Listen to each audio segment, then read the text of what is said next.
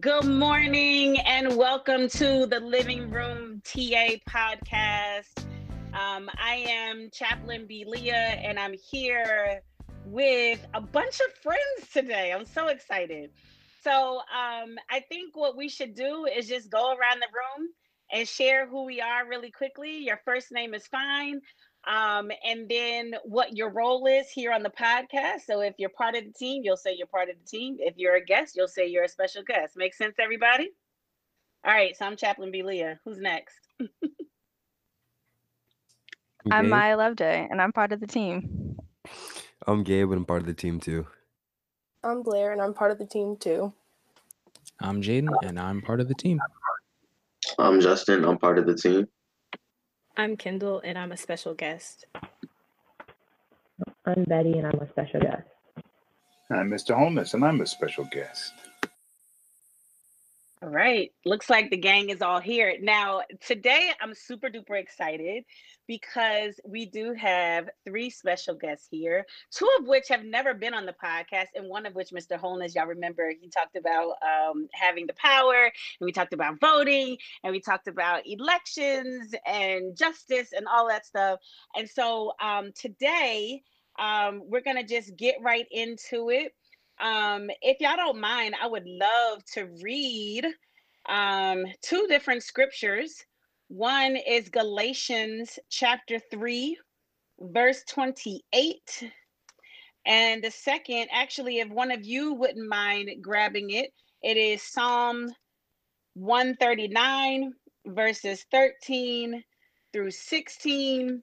And whoever gets it and is ready to read after I'm done reading Galatians, then it's on you. So Galatians 3 and 28 says, Faith in Christ Jesus is what makes each of you equal with each other, whether you are a Jew or a Greek, a slave or a free person. I'm going to add on, you know, I know they say not supposed to do this, but I'm going to add in there whether you're black or you're white or you're poor or you're rich or you're Latinx or you're an immigrant, et cetera, et cetera, et cetera.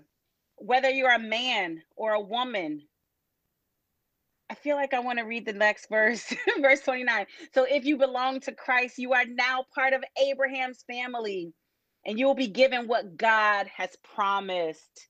Who has Psalm 139? I got it. You made all the delicate inner parts of my body and knit me together in my mother's womb. Thank you for making me so wonderfully complex. Your workmanship is marvelous. How well I know it. You watched me as I was being formed in utter seclusion, as I was woven together in the dark of the womb. You saw me before I was born. Every day of my life was recorded in your book. Every moment was laid out before a single day had passed. So I just thought, you know, before we even get into the logistics of the Black Student Union at Tacoma Academy, I just felt like it would be good if we kind of laid the foundation, right? Um, and these two scriptures in particular, they make me think about us. They make I identify as a black person, um, as a black woman. Um, I remember one time, I think I was like eight or nine years old. Uh, my family was traveling back from Rochester, New York to Philly. And um, I was in the restroom. I went, we were stopped at a rest stop. I go in the restroom and this middle-aged uh, white woman um, says to me, mind you, I'm eight or nine years old. So, do you consider yourself to be African American or black? And I was like, I don't know. I was eight or nine, I didn't even know what she was talking about. And so I just thought, you know, I'm appreciative for the fact that this woman saw me. She saw me because I don't believe in being colorblind. I don't believe that God is colorblind. But I feel like she saw me and that's cool. But the way she approached me, ask my mother those kinds of questions. You know what I'm saying? Why ask a child, right? Unassuming, kind of innocent, right? And so I just thought it would be cool if we looked at who we are as being fearfully and wonderfully made, period regardless, right, of, of our race or ethnicity, right? And so Psalm 139, 13 through 16, as we read that, did any thoughts or you know, questions or anything come to your mind when it comes to that that scripture, Psalm 139, 13 through 16? If you don't mind, could you read it one more time, please? Yes, sir. Jaden, you got it or you want me to? I got it. Okay. It says, You made all the delicate inner parts of my body and knit me together in my mother's womb. Thank you for making me so wonderfully complex. Your workmanship is marvelous. How well I know it. You watched me as I was being formed in utter seclusion, as I was woven together in the dark of the womb. You saw me before I was born. Every day of my life was recorded in your book. Every moment was laid out before a single day had passed.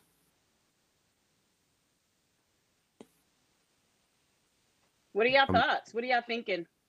I'd say the first thing that came to mind for me was the fact that God was intentional with every single person he made, as it says, um, you knit me in my mother, mother's womb, you knew me before I was actually a creation.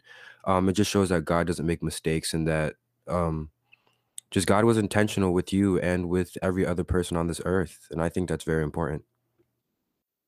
Heck yeah. Yeah, definitely. Other people, other thoughts? What y'all thinking? Um, part of what Gabe said, like God doesn't make mistakes. So who I am as a person and the journey that I'm going on, it's not. I don't know. It's it's not. It's not not supposed to happen. It's supposed to happen in this journey that I'm living. It's it's all going according to plan.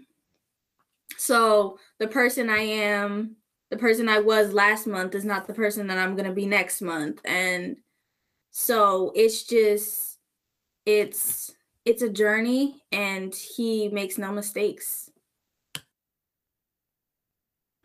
I'd also like to piggyback on what Maya said. Um, I'd add, it said, um, all my days were numbered, or something to that effect, where God knows all of our days.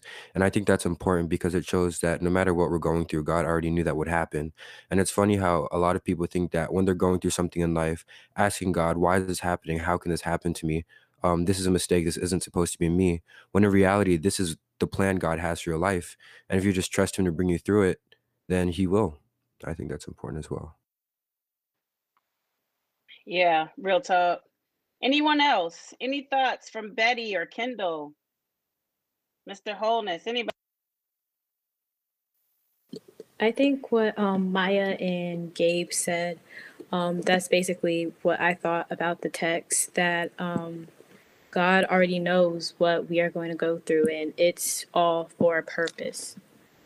Yeah, real talk. You know, something that um I wanted to piggyback on what Gabe said was that um who we are is is not God didn't create us like haphazardly or oops, oh, she's black. Like that was it, it, it was it was all planned, you know what I mean? Like like it was planned that our skin would be this color, this complexion. It was planned that our lips would be this wide or this full. It was planned that I would have a Prescott nose. That's my daddy's family. I got a big wide nose. That was all part of the process. It was all part of the plan.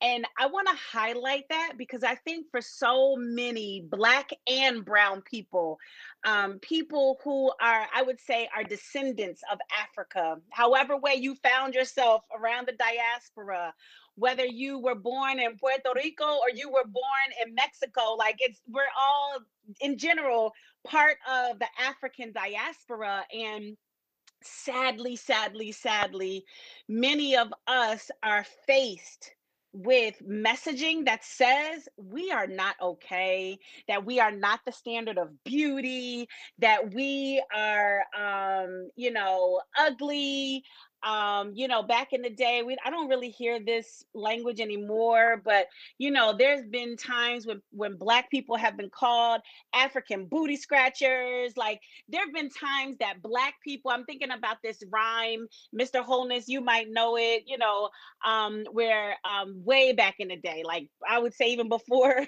we were born right? There was this little rhyme that that kids used to sing and it would say if you're white you're right. If you're brown stick around if you're black stay back Yeah. yo god didn't create those little rhymes God didn't that. create that language to say that there are certain people who are not good enough. There are certain people that are ugly or stupid or, you know, not fearfully and wonderfully made just because they're black. Like lies, lies from the pit of hell. And so today, you know, when I think about this, um, that Psalm 139 and then skipping back over to Galatians 3, I'm like, wait a minute so there's no difference between us, right? No. Whether you're Jew or Greek or black or white or Latinx or Asian or Indian, native native indigenous person, like there's no difference between us. But does that mean we should be colorblind? What y'all think about that? I think, uh, if I'm if I may, um, this is the first time ever that I can remember that there has been a, a BSU. So wherever we come from at TA, that I can that I can I think about. This is the first time that we've ever had one, and um, I think it's a good thing. I think the verses that you chose today uh, to last for the week are very good because it it kind of shows the nature of this organization twofold we are all brothers and sisters in Christ, no matter where we're from or who we are. But then individually, um, there is something for each of us to do. And uh, kudos to you. Kudos to all y'all. Mm, that's good. That's really good. Anybody else have thoughts about either of these scriptures, what they mean to you? What is God saying to you about these? Um, kind of to piggyback off of what you were saying earlier, I just think that if God said that we were fearfully and wonderfully made, and that we're all, you know, different of different ethnicities, different like culture, cultural backgrounds, that um, who are we to say that He made a mistake? Because God doesn't make mistakes. So no one of a different race can say that you're a mistake. You can't call yourself you know, a mistake because then you're questioning God's work. And if you say that you trust in Him and that you believe in Him, then you shouldn't be doing that. That's good. That's good, Blair. Any other thoughts?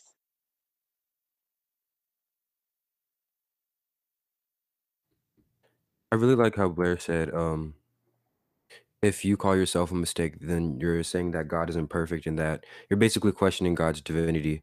And I think that's very important because a lot of people who struggle with um, personal issues or with, you know, issues with their family or friends who judge them or look down upon them will often see themselves as something less than perfect or something less than a creation that was um, personally orchestrated by God. And I feel like similar to what Blair was saying, calling yourself a mistake is is an insult to God and not only yourself. And so I feel like it's so important to understand that no matter what you're going through, no matter what it is about you that's not wrong but different, it's intentional and God created you that way. So I have a burning question in my heart. Um there aren't just black students that go to TA. Y'all know that, right? Y'all know that, right? There's there might be i don't know if there do we have i don't you know there's there's more than just black kids that go to ta so how does i'm gonna just jump right in there okay?